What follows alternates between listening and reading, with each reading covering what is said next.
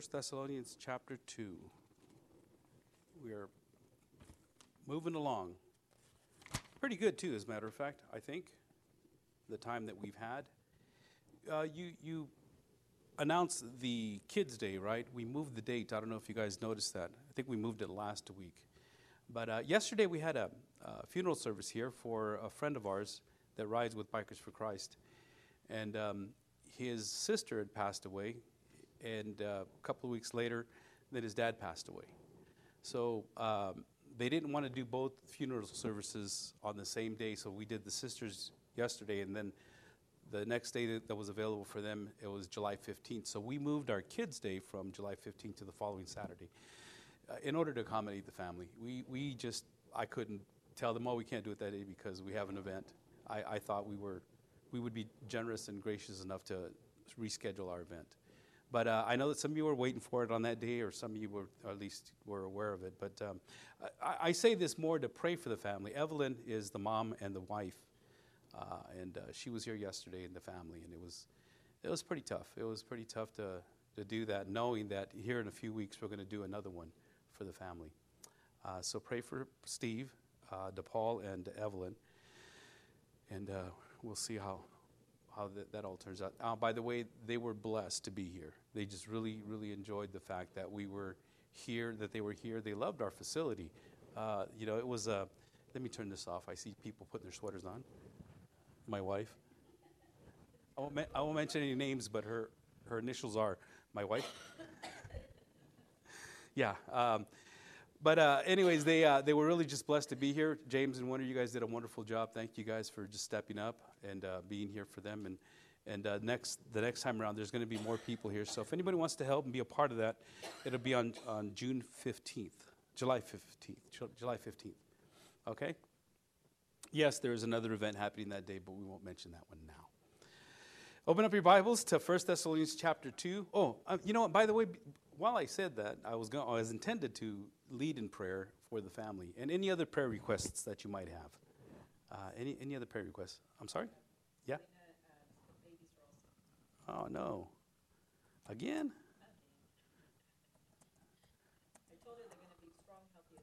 Okay.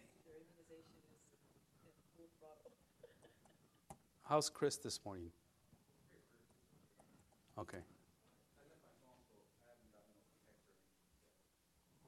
All right. I make sure you. Oh, Jan, yeah. Heard her back, huh? Okay, anybody else? Yes, Rick. Yeah, our friends, Peggy, Rick and Peggy. Uh, if you do, if you know if you know anything about, they've always been here to help and uh, minister to us through their service and their helps. They sold their property in Victor, Hesperia, and they're moving to Florida.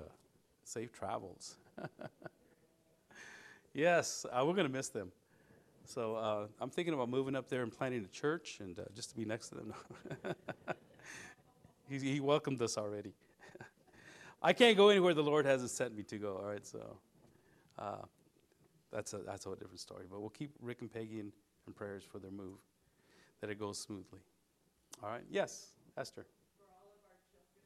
Yeah, children and, and grandchildren. Okay. Let's go to Lord in prayer. Father in heaven, I want to thank you again for uh, just the love that you've poured out to us and how you've given us uh, just the authority and the mandate to go and minister, to make disciples first and foremost, and to baptize and to lead and to teach, Lord. And I pray, Father, that you can help us as we go about going, making disciples. And we thank you for just the love that you've encouraged us with, with those that are around us, and, and the love that we were able to pour out to the family, the Paul family, for Evelyn and, and, uh, and all the kids that were here and everyone else, Lord. And it's such a, such a terrible loss that uh, she had to bury her, her daughter and now her husband as well. So, Father, I pray for them, and I pray that you strengthen them and help them to uh, come around, uh, with, have people come around them to give them the encouragement that they need. And I thank you for that opportunity to be there, a part of that ministry as well. We want to lift up to you all our kids, Lord, th- those that are sick, those that are uh, strayed, uh, those that are uh, estranged from us for whatever reason. Lord, we know that, um, that, that, the, that the disobedience of every person, child, grandchild, even ourselves, has dire consequences. And I pray that you can help us to minister to our kids specifically and our grandchildren. Care for those that are sick even today, Lord. Help them to, to get better. And I, I pray for, for uh, Chris and for uh, Winter this morning as her Winter is taking care of Chris. And I, I just pray that her seizures calm down and she's able to, to regain her strength as well. And Lord, we pray for Jan and her back, and, and we pray for her healing and uh, on all that that's going on in her life, and just, just the things that she goes through in life in general.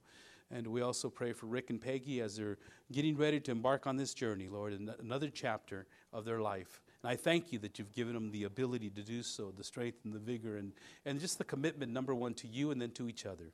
And Lord, I just thank you for how you're building them and just what you're going to do through their ministry as they go to this new place, Lord. I thank you. And, and I bless you ahead of time of what the fruit that is going to be produced because of their commitment, devotion to you. And so, Father, we do pray for those that aren't with us today. I thank you for Joan and continue to lift her up in prayer for Terry that uh, is not with us as well right now. But, uh, Father, we pray that you strengthen her as well. And, and those that have not been able to make it for whatever reason, we come to you, Lord, just to know that today is the day that you have made, and we want to celebrate that together with as many of us as possible. So, thank you for that, Father. Lead us in all things, I pray, in Jesus' name. And everyone says, Amen. You know, this is fitting because one of the things that Paul talks about today, he's sharing his heart. Last week I shared with you that we ought to uh, strive to please God and the, and the various things that it takes to please God and how it is not necessarily to please God. We, God's already been appeased, and I think many people are trying to appease God by doing things, by doing so many things in their life.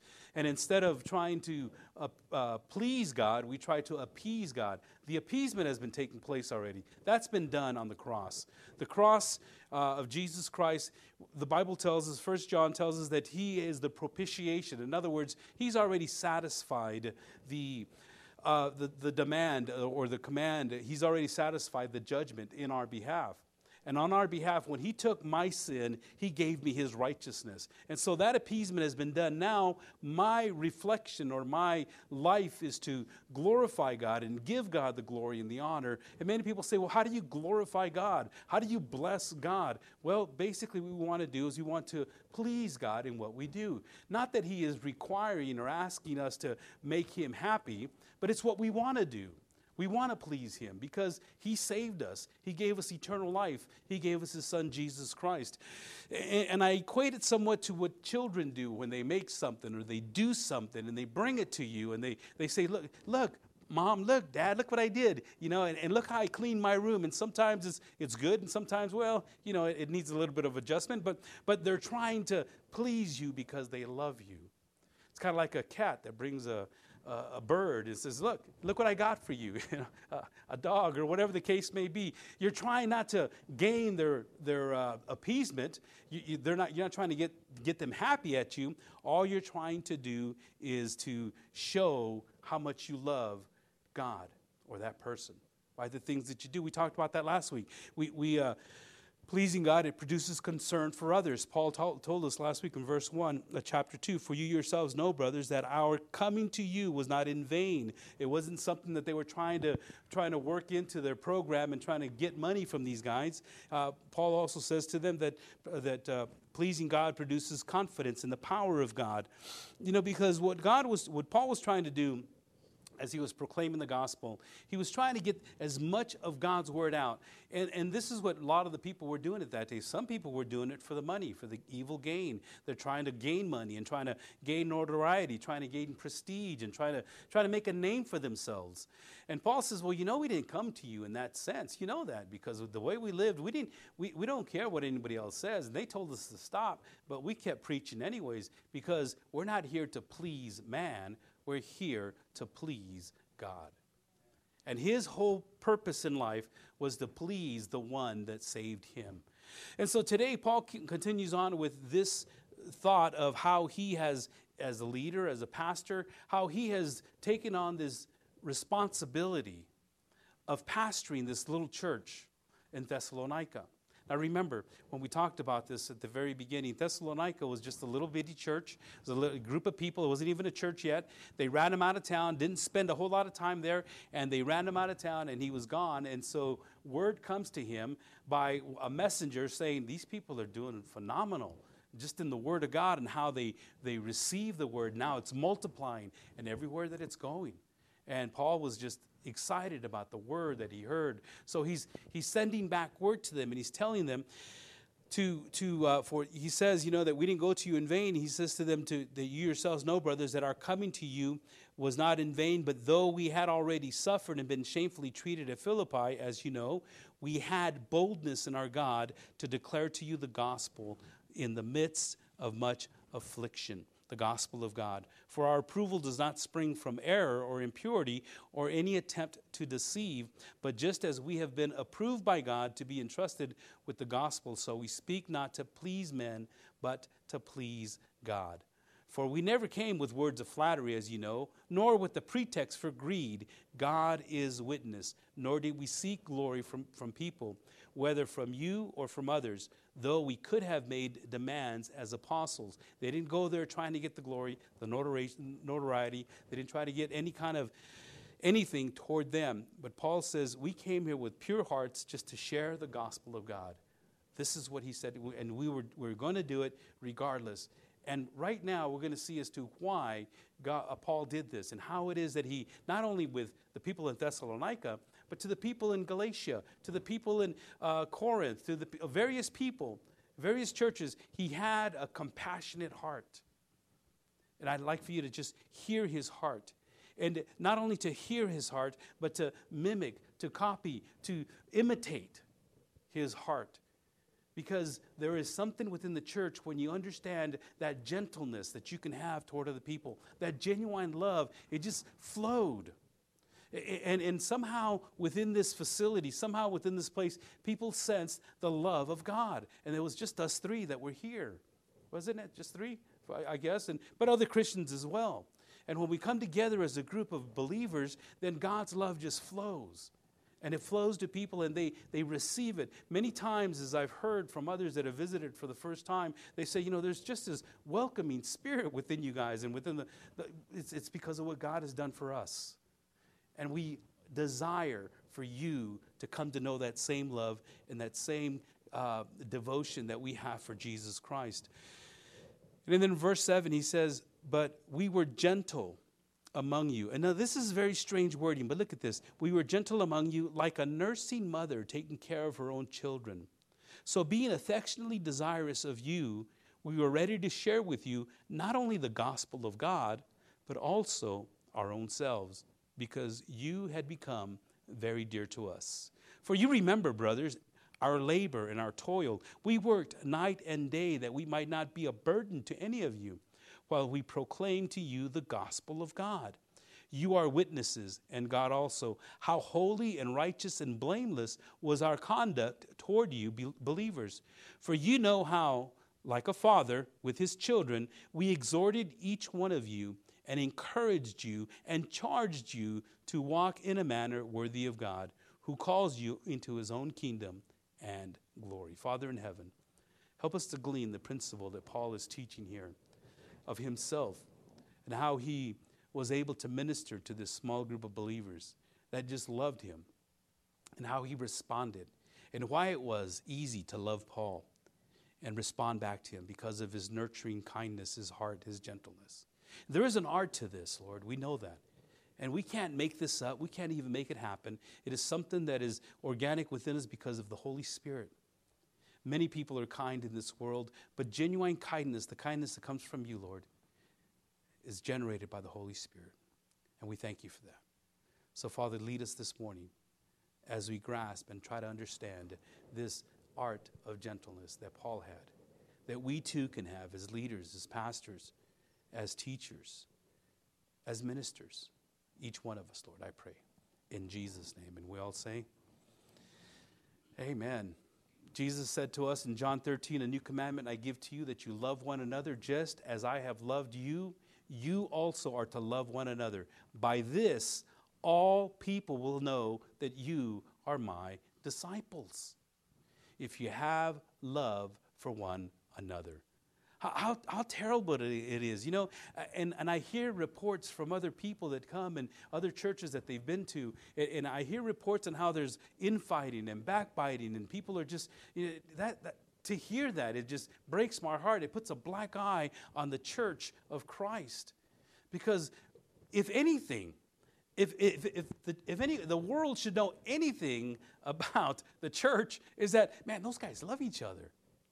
They give their lives for each other. They invest their lives. They, they've given themselves to each other and they want to do community together because that's a very peculiar group. We don't even do that in my family.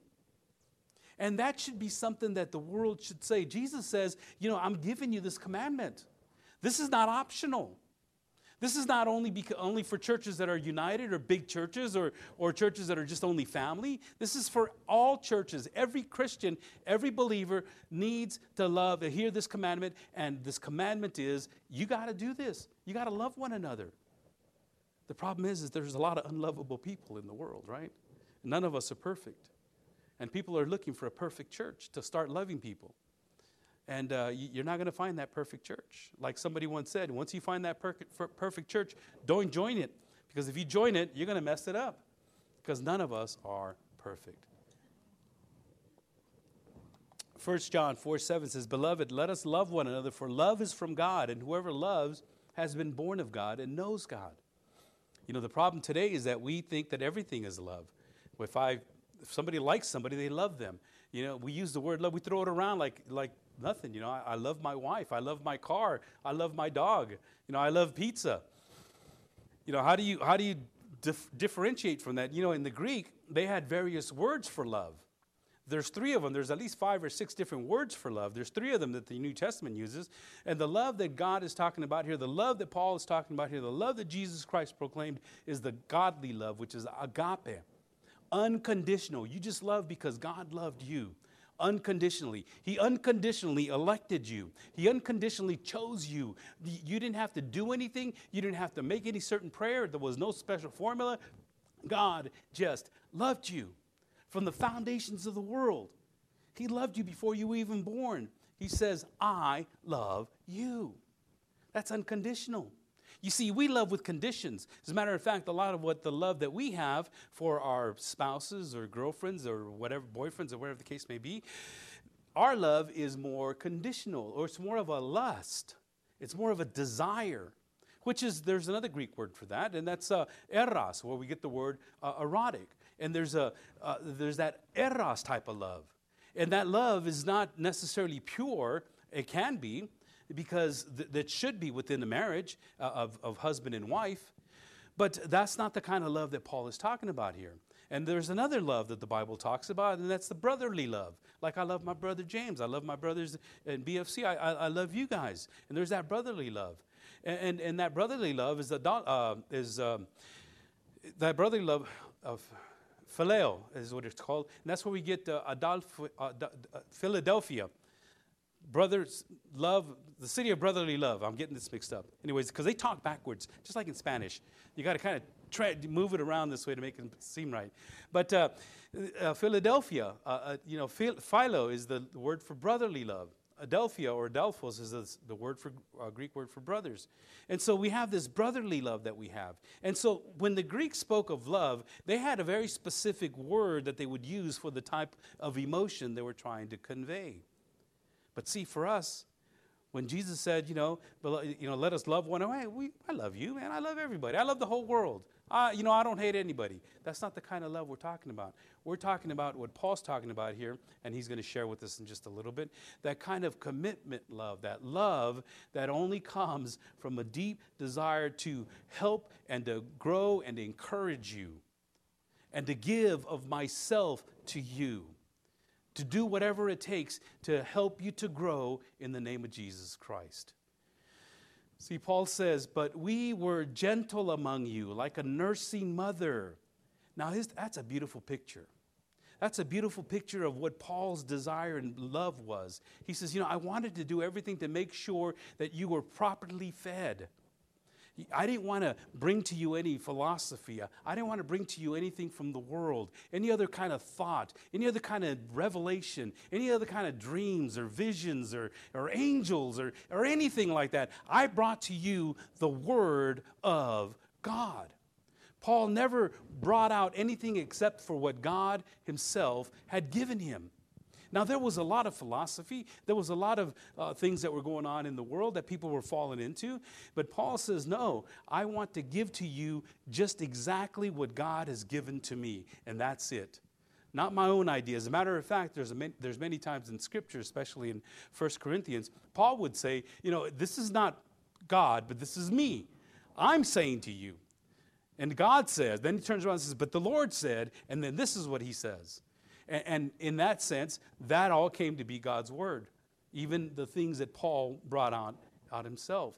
But he made a differentiation about that. He, he just he differentiated about what is God's word and what was his word. But he says, we were gentle. So the very first thing that we need to understand about the art of gentleness, number one, it includes a careful devotion.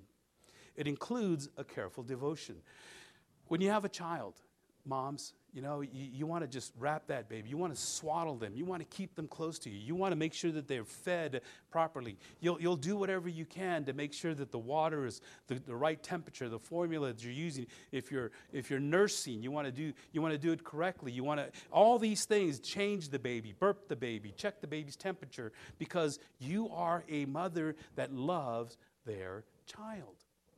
You know, not that we can't love our child that way, but there's certain limitations that men have. And Paul, he used that picture. Says, just like a mom. I wanted to feed you. I wanted to care for you. I wanted to take care of you. I wanted to, to help you grow. I wanted to pick you up if you fell down, and I didn't want to cast you away.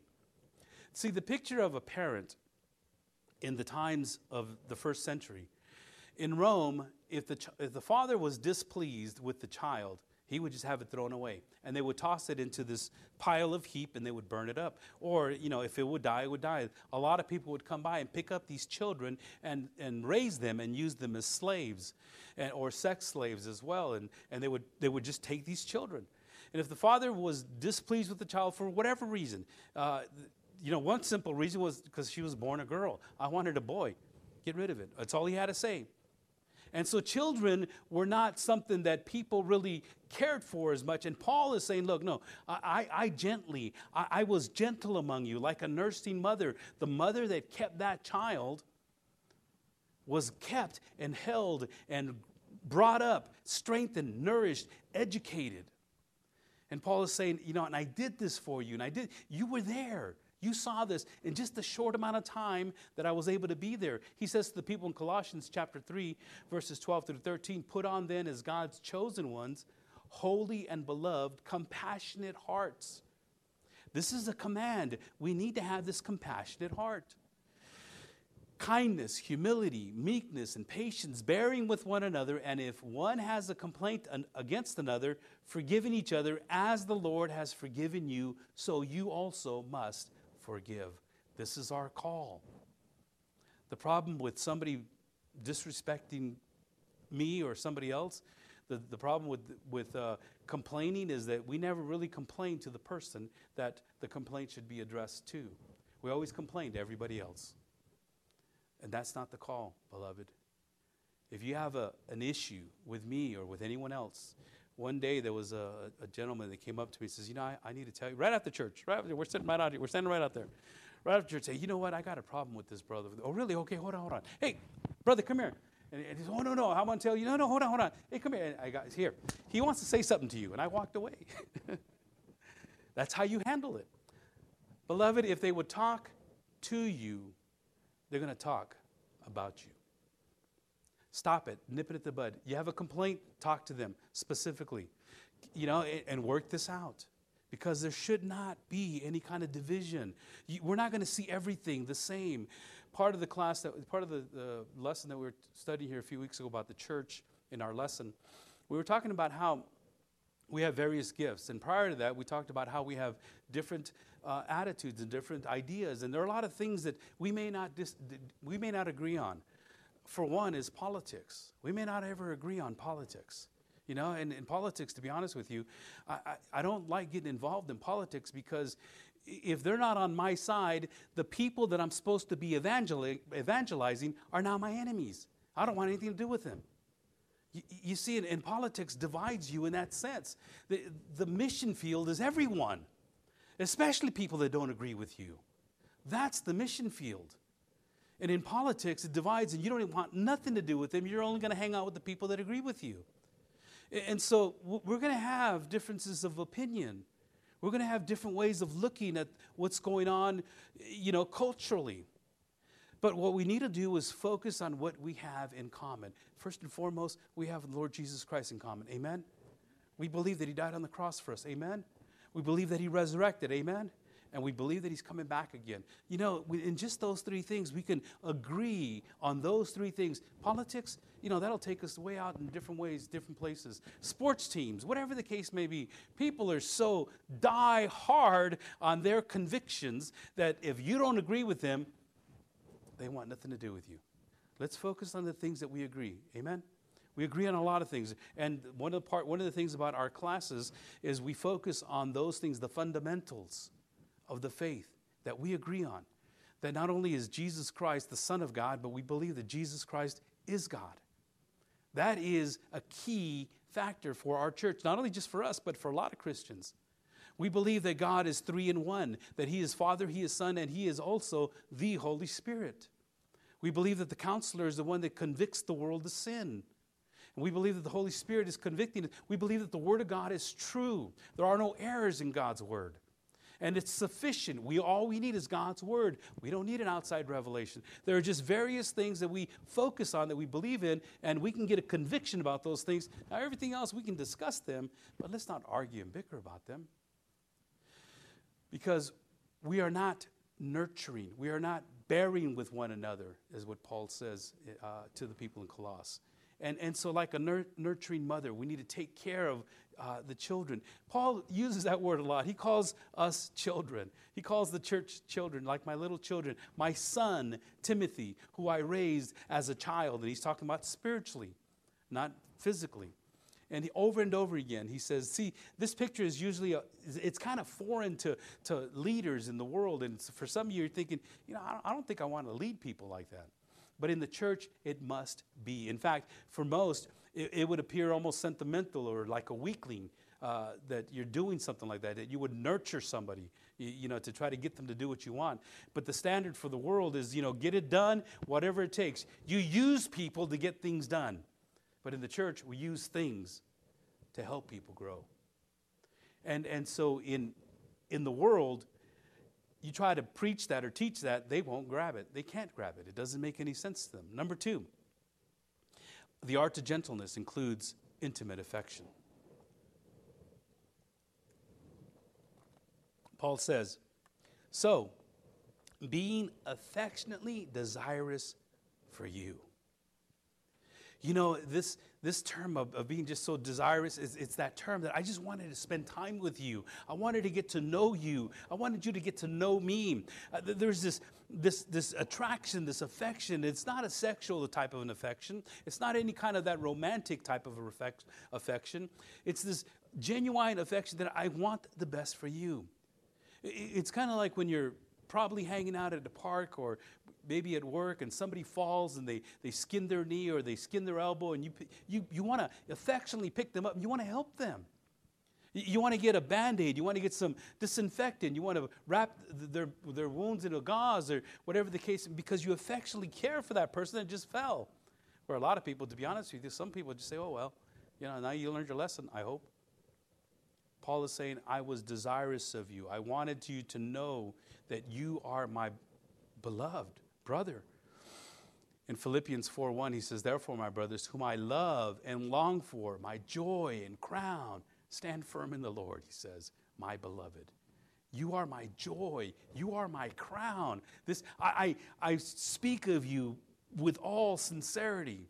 I speak of you with, you know, in high regard. I, I think highly of you guys. I brag on you guys because of how you've grown.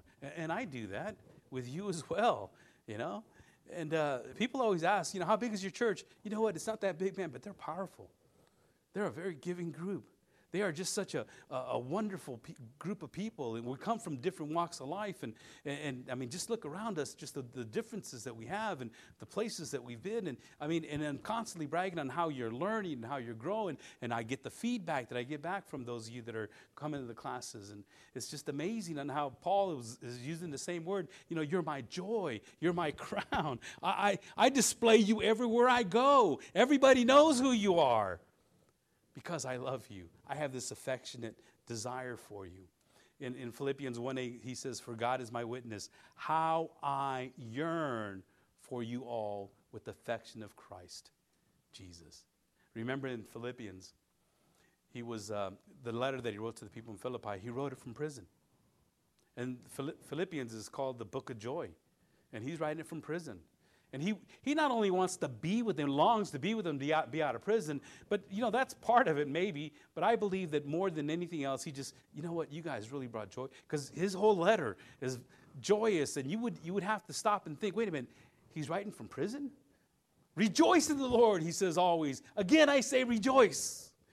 If I was writing you a letter from prison, I would say, oh, help me, please. Pray for me, please. Get me out of here, please. Maybe that would be my call. I hope not. Paul says to Timothy, As I remember your tears, I long to see you, and I may be filled with joy. Paul had this art of gentleness down. He cared for everyone that he came in contact with. He understood who they were. He ministered to them, uh, and he, he knew them by name. Not only, does it, not only do we have the art of, uh, of gentleness include this affectionate love, but number three, it includes sacrificial love sacrificial love. And the rest of verse 8 says, We were ready to share with you not only the gospel of God, but also our own selves, because you had become very dear to us. Paul says, You know what? I'm not only going to share with you the, the gospel of God. And, and remember this term, gospel of God. We went through this. We spent a couple of weeks on the gospel of God. The gospel of God has, was preached in the Old Testament. Remember, Paul didn't have the Romans Road. He didn't have uh, the four spiritual laws. He didn't have tracts to hand out. When he's talking about the gospel of God, the good news of God, he was sharing what the people did to Jesus Christ, the sin they committed, and the gospel, which is the good news that God had for us. All through the Old Testament, beginning with Adam and Eve, how they sinned and God said, If you eat of that fruit, you will die. God's grace covered their sin. He, an animal was slaughtered, and the skins of this animal were placed on Adam and Eve, and they were trying to hide their nakedness, their, their, their sin. They were trying to hide it with leaves, things that will, be will disappear soon, things that, that just are, aren't going to last. But God covered them with an eternal blood of the lamb, and most people think it was a lamb, and covered them with skins of clothing. Expressed as, instead of killing them like he said he would, you would die. He gave them grace. And from the very beginning, grace has been given to every person that has placed their confidence and faith in, in, in God Himself. And righteousness was bestowed upon them, and it has always been by faith. Salvation has always been by faith, before the cross and after the cross. Paul says, I was ready to share that with you. I, I, wanted to give you the gospel, let you know that you are saved, you are saved, you are saved. Like I said yesterday afternoon when I, I rhetorically asked the question saved from what? Saved from God's wrath. You're saved from God Himself. When you are saved, you're saved from what's to come from God, who's going to deal with everyone that are not His. But Paul goes on to say, you know, and, and this is my desire, but I wanted to share my life with you. If I could have, I'd have stayed there longer. But it was so dangerous for you and for me that we just moved on. I wanted to give you all that I have and all that I had. And if you know the story of Paul, it's exactly what he did to the very end. We don't know from Scripture what ultimately happened to Paul. In Scripture, he just kind of disappears in the pages. He's, it's no, no longer spoken of. Tradition tells us that he was beheaded. He was held in prison for a couple of years. And after, he, after that, we don't hear anything else from him. But tradition tells us that they took him out and says, you know, we got to do something with him. They just beheaded him. So I'd be gone. That's what the Roman Empire did. And he gave of his life every single step of the way this art of gentleness. Uh, in, in 2 Corinthians 12 15, it says, I will most gladly spend and be spent for your souls. If I love you more, am I to be loved less? See, I, Paul says, I, I love you, and I'm going to give my life to you. And you ought to do the same in return, not only to me, but to everyone else. And I'm willing to be spent. I'm willing to give everything that I have, every ounce of energy that I have, that as, as the sweat pours out my body and, and it just the tears and, and, the, and the blood that I've shed and, and all, I want to give it, Jesus Christ gave it all. And if Jesus is my example, that's what I want to do. Number four, the art of gentleness also includes an unselfish labor. Now, this is very strange wording as well. For you remember, brothers, our labor and toil. We work night and day that we might not be a burden to any of you, while we proclaim to you the gospel of God.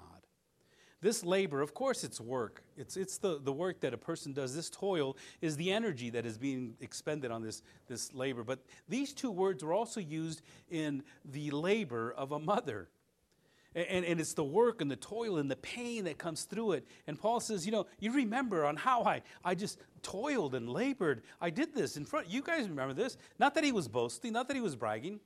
Because we got to step back a little bit now and realize and remember that the people in Thessalonica, after Paul was kicked out of town, you know, they started accusing Paul of starting a riot, of doing all kinds of things. You see, that's why he left. He left because he just came in here, caused a lot of trouble, and then he took off.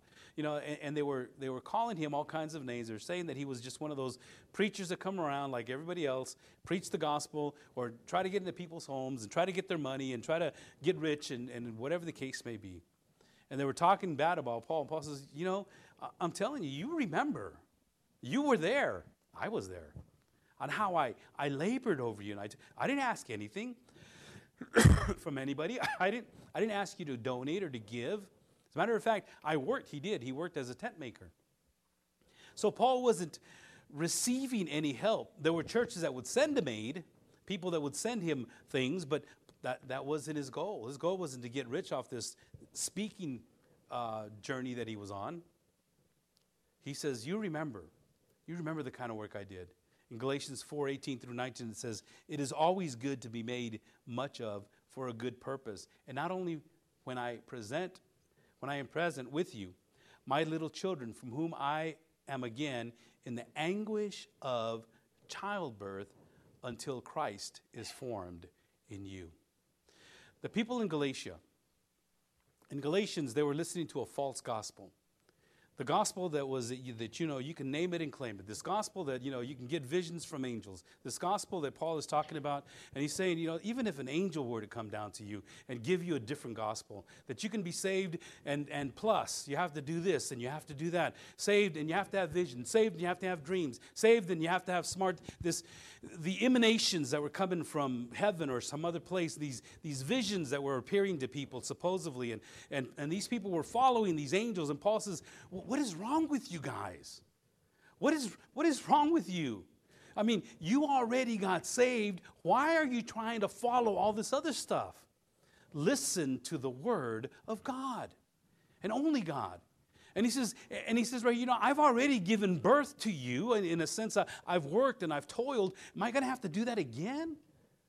So am I going to have to work with you and work through you and help you get all that doctrine and theology that you had learned and, and everything that has gone? You know, am, am I going to have to do that again? Don't bring that back in. As a matter of fact, if you go back to Galatians, let me just kind of show you real quickly.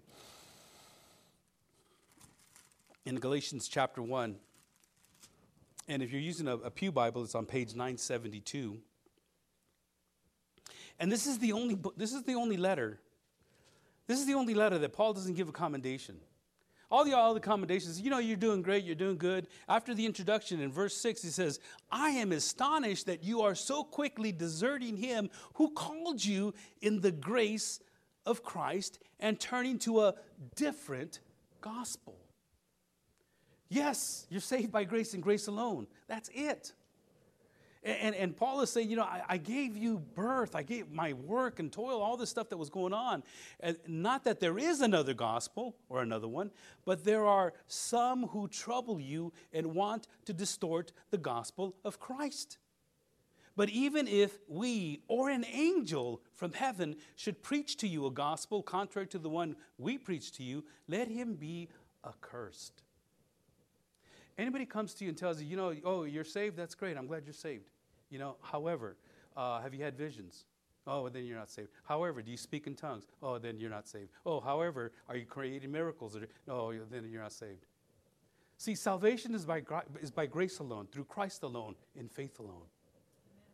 Jesus Christ died on the cross. I cannot add any more to that. I can't add any more to what Jesus Christ has already endured on the cross. Either you're saved or you're not. And the evidence is your life, is what you do. And Paul is looking at the evidence of these people in Galatia, and he's, he's, they're, they're talking to him about all kinds of things that are going on. And, and in verse in chapter 4, in chapter 4, it says this, you know, it says uh, uh, in verse, verse 8, formerly when you did not know God, you were enslaved to those that by nature are not God's. But now that you have come to know God, or rather to be known by God, how can you turn back again to the weak and worthless elementary principles of the world, whose slave you want to once uh, want to enslave you, uh, want to be once more? You observe days and months and seasons and years. Am I afraid? I may have labored over you in vain. There's that word again. Brothers, I entreat you, become as I have become. I also have become as you are. You did not, you did me no wrong.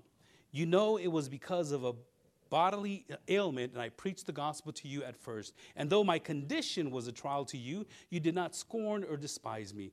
Paul is basically saying here, you know, these are the things that have already taken place. These are the things that I've already done. We've already been through this. We've no other angel, no other anything is going to come to you and give you more than what God has already given you. So is faith by works or is it by faith? You get saved by what you do or do you get saved by what has been done? And when Paul is saying, you know, I, have anguished with you, I, I, gave birth to you, I, this, this was painful, it, it was hard, but I'll do it again. I'll gladly do it again, he says. I want you to know that my life that I'm spending in, in investing in you is on you and you alone and the Word of God and faith in God and faith in God alone. Number, number five, the art of gentleness includes not only helping and leading, unselfish labor, but spiritual leadership. Spiritual leadership. Paul says in the first part of verse 10, You are witnesses, and God also, how holy and righteous and blameless was our conduct toward you believers. He says, You know, you, you saw our life. We didn't, we didn't say one thing and, and do something else. We weren't putting on masks and taking them off. We weren't being theatrical or, or hypocrites. If I told you to do something, you know, I'm gonna, I'm gonna do the best that, that I, my ability to do, or I'm doing the best of my ability to do what it is that I'm asking you to do. I could never ask you to do more than what I'm doing. Otherwise, that'd be hypocritical. Paul says, You are witnesses. God also, God is my witness. You know, how holy. In other words, not, not that he was pure, but he was set apart. Remember, holiness is being set apart. Holiness is, is not, it, God is pure, that's true. God is perfect, God is holy. And holiness for God is pure and perfect. But for us, we're not pure and we're not perfect, but we can be set apart and being set apart from this world, being different than the world, being different than, than the, our family, being different than everybody else. And the difference is what Jesus Christ has taught us and what Paul continues to reiterate, what Paul continues to tell us. Paul says, You are witnesses, and God also, how holy, how set apart we were, how, and righteous. You know, we were, we were made right by Jesus Christ. And because we were made right, I don't partake of those things anymore. It's good that you've stopped drinking, stopped smoking. It's good that you don't chew and hang out with women that do. It's good that uh, you know you've done all these crazy things before. Now you don't do them again. I'm not going to stand up here and give you my testimony and everything that I've done in the past. All I can tell you is that I used to be, I was a wretch, and Jesus, Jesus Christ saved a wretch like me. I was blind, but now I see. And, and I want to tell you all about Jesus Christ, not my past. I want to spend every last breath that I have telling you about Jesus Christ and the grace that He has for His church. And he says, You know, I was, I was made righteous, and so I act righteous. I try to live righteously. I, I do things according to the, the Word of God, and, and I want to live that way and, and, and not to lie, not to be angry, and, and I want to love you. He goes on to say, And blameless was our conduct toward you believers. And that's what it was. He says, I was there for a short time, but you saw this. In 1 Corinthians 16 13, he says, Be watchful and stand firm in the faith, act like men and be strong. Only time that Paul says that to anybody. Says it to the people in Corinth. Corinth was a messed up church. Oh man, they had all kinds of issues going on. They, you know, they were they had factions. You know, I belong to Paul. I belong to Apollos. I belong to Cephas. I belong to Jesus Christ. You know, I'm from the Paul group. I'm from the Peter group. You know, hey, we're the Jesus people. You know, you guys. And so there was factions. There was all kinds of uh, you know adultery going on and there was there was lawsuits going on. I mean they were they made a mess of the spiritual gifts. I mean they just made a big old mess out of them. Paul had to invest three chapters to try to straighten them out. He was just constantly just encouraging them and telling you know get, get right. And the first corinthians is that is, is the one place that we, he tells them you know act like men. I want to get into this portion of this this verse here but i'm going to save this for couple of weeks from now. Because it's interesting how Paul is talking about being a mother and being a father. And we're right in the middle of Father's Day, Mother's Day, which was two weeks ago, and Father's Day, which will be in two weeks. So in two weeks, I'll come back and we'll kind of go over this again. For dads, act like men. Again, not like what the world says. But, but the, the, the, Corinthian text is the only place where he says to act like men. But, the, but, but it is talked about a lot in, in the scriptures, you know, especially when the, it, is, it is talked about with, with Joshua and with Moses, you know, be strong, be courageous, you know, don't be afraid. And over and over again, he's telling us, you know, be, you know, I'll be with you. I'll never leave you nor forsake you, like I swore to your fathers over and over again. You know, be strong and courageous. Be men. Act like men, especially in our day and age, beloved. See, because you can act like men, you can be men, you can grow like men, you can lead your family like men because you have the presence of God, you have the promise of God, and you have the power of God. And God says, I will be with you. And making decisions sometimes based on your what the word says as opposed to what the world says is going to bring opposition. Just know that up front. Just know that up front. Act like men. So Paul's talking about a father model here. He says, You are witnesses, and God also, how holy and righteous and blameless was our conduct toward you. And so in number six, the art of gentleness includes motivational guidance. Paul says, For you know how, like a father with his children, we exhorted each one of you and encouraged you and charged you to walk in a manner worthy of God, who calls you into his own kingdom and glory. He goes, he shifts from father, from mother to father. And, and the whole responsibility of a unit, a home. The reason you belong in a church is because you need that nurture that the leadership can give you as a father and as a mother. The nurturing of a, of a mother, but the encouragement and, and the, uh, the exhortation and the charge that a father can give. See, a father is, is, the, is the teacher, he's the trainer, he's the leader, he's the one they all look up to. And in our culture, and kind of like in the, in, the, in, in most of the culture, but mainly, I can only speak of my culture, where I come from. In our culture, I didn't have a father at, at, a very young age. He passed away. But in a lot of cultures, we don't have dads. And so mom becomes the heavy. She's the one that we, we look to. And then because uh, mom was heavy, you know, grandma was heavy. And, and, and then in the, in the Hispanic culture, we grew up with the Catholic Church. And the St. Mary, she's the one that everybody prays to because, you know, God is too too lofty and too big and too mean and you want you, you don't want to talk to Jesus, he's just a brother. You want to talk to the mom. You want to talk to the mom, talk to her, and she will get it done for you. So we have this matriarchal system within a lot of cultures, mainly the Hispanic culture, where everybody focuses on the mother, and the mom and the grandma become the matriarchs, and it's never was to be that way. It has always meant to be a patriarchal system God the Father, God the Son, God the Holy Spirit. Men act like men. And the absence of men in the home has caused many kids to just focus on the moms, and the moms had to take up the slack. This guy came out of prison. He says, you know, uh, he was, he was there for like 20 years, and he came out, and, and they asked him, why do you think a lot of these kids are going to prison? He says, because I'll tell you one thing the number one reason, not because they're in gangs, not because of this, because they don't have a father. You see, they, they don't have a father in the home. And the father is the one that's supposed to teach them, train them, discipline them. But they find that in gangs, they find that in leaders, they find that in other places. And they don't have dads. And if they had dads at home, that would correct them.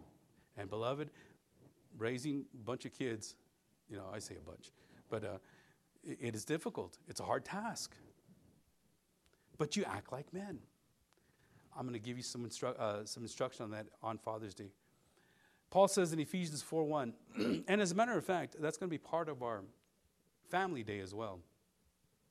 We're going to have a, a portion of, of the time together with the activities, helping children to obey their parents. Parents are saying, What? Yeah. Help them to learn how to obey their parents. But at the same time, I'm going to talk to the parents.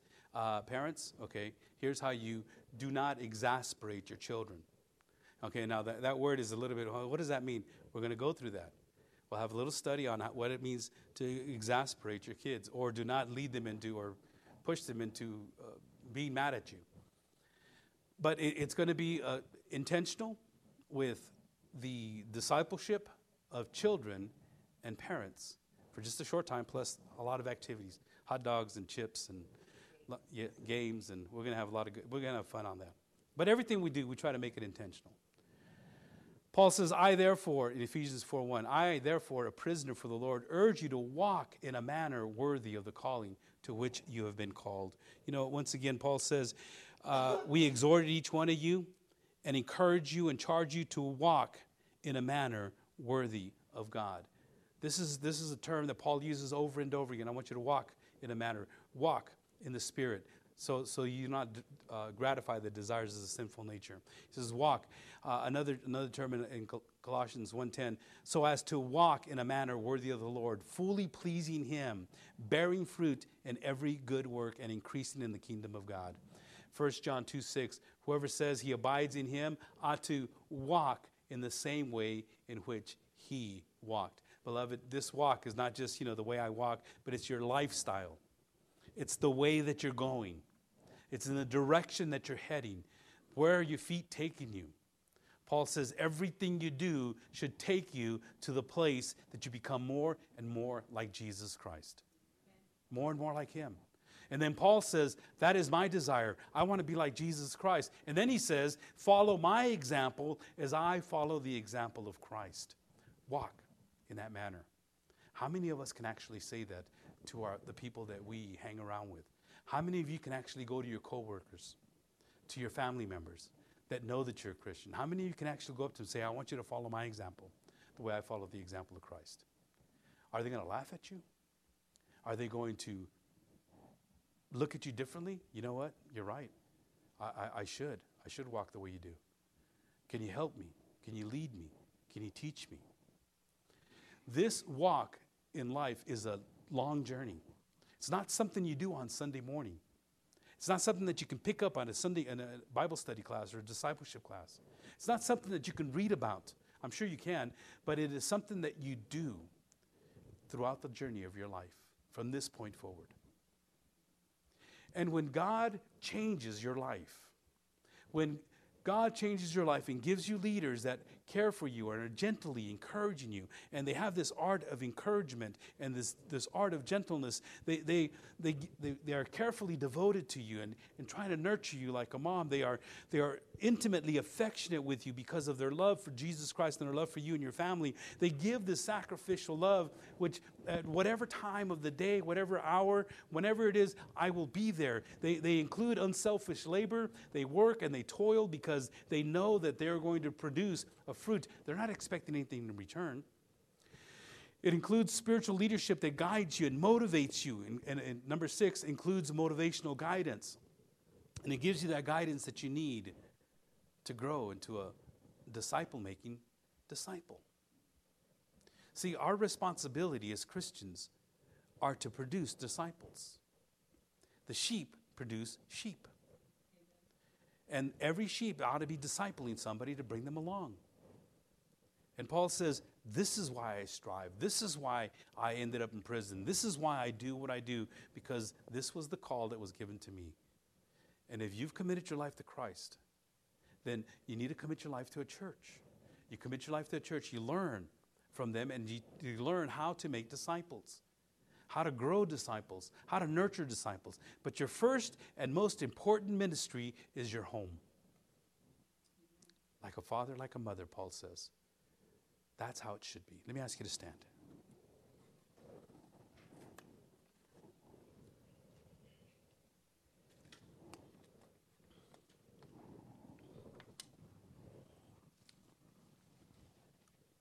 God's word convicts. That's the Holy Spirit's responsibility. Jesus said he will convict the world of sin. When, when you're being convicted, you know that the Spirit is leading you.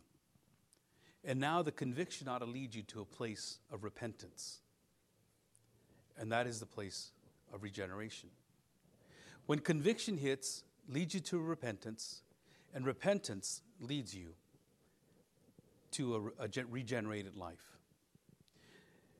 And God cannot do anything without a regenerated life. He will not use an unregenerated life. You know, and maybe I shouldn't put it that way because he did use unregenerated lives to cause his son Jesus Christ to die on the cross for his purpose. But within the church, within the church, he desires for you, number one, to be convicted by his Holy Spirit, repent, and be regenerated. And regeneration happens at the moment of salvation. And when the Holy Spirit convicts your heart, saying, you know, I, I need to do this, or I need to do whatever it is, or maybe I should stop doing that. And then you, you transform, you change. You fight against it, and you continue to live your life in the way that you do, then you know what's going to happen is it's going to be a miserable life. You'll have it nagging in the back of your head because that's what the Holy Spirit does. He convicts you, He convicts you, He convicts you. And He brings glory to Jesus Christ. He doesn't bring glory to Himself, He brings glory to Jesus Christ. And when you follow His word, not my word or any other word, but His word, this is why I try to be as careful as I can to share with you God's word, not my word. And when you follow His word, it causes growth. And so when we have those under that understanding of repentance, regeneration, you start to grow, you become a gentle Christian. You learn this art of gentleness because God is forgiving. You come to realize, man, my sin was messed up. I was messed up. I was so broken, but God healed me, and therefore I want to share this with somebody else. And you use that gentleness. Not like the world teaches, but the way the Word teaches when the world finds out how much you love them, how much this church loves the world, we're going to have to close the doors, keep people outside, get two or three services. They need to know of your regenerated life and to follow. You ask them to follow your example. You know, God has been blessing us tremendously just in the last couple of years it has been amazing to see what God's been doing. And I, I just anticipate even more so. But I, I, thank Him for His word and only His word. Father in heaven, thank you once again. I pray that con- conversion happens today. I pray that today there, there is repentance in our lives, that we repent from the, the wrong that we know that we're doing, and that we turn to you. Father, we know that your word is solid and true, and, and there is no other word and we stay within the bounds of your word, not deviating. Father, forgive me for the time that I, I may have strayed or said something out of, out, of, uh, out of line, Father, and I just pray that you help me to continue on going straight through your word every time. I thank you for the conversion, for the, for the conviction that you're giving all of us right now. And we thank you for this, this time that uh, you showed us who Paul was a nurturing mother a guiding father to people that he had just met, but he cared for deeply. Lord, help us to be the same. Lord, we thank you for all that you do, and we thank you for this time and this, this time of prayer, we pray. In Jesus' name. And everyone says, Amen and amen. All right. We will hang around for a little bit if you'd like. Have some coffee with us. Thank you. I'll be up here for a moment if you'd like to come up for a word of prayer.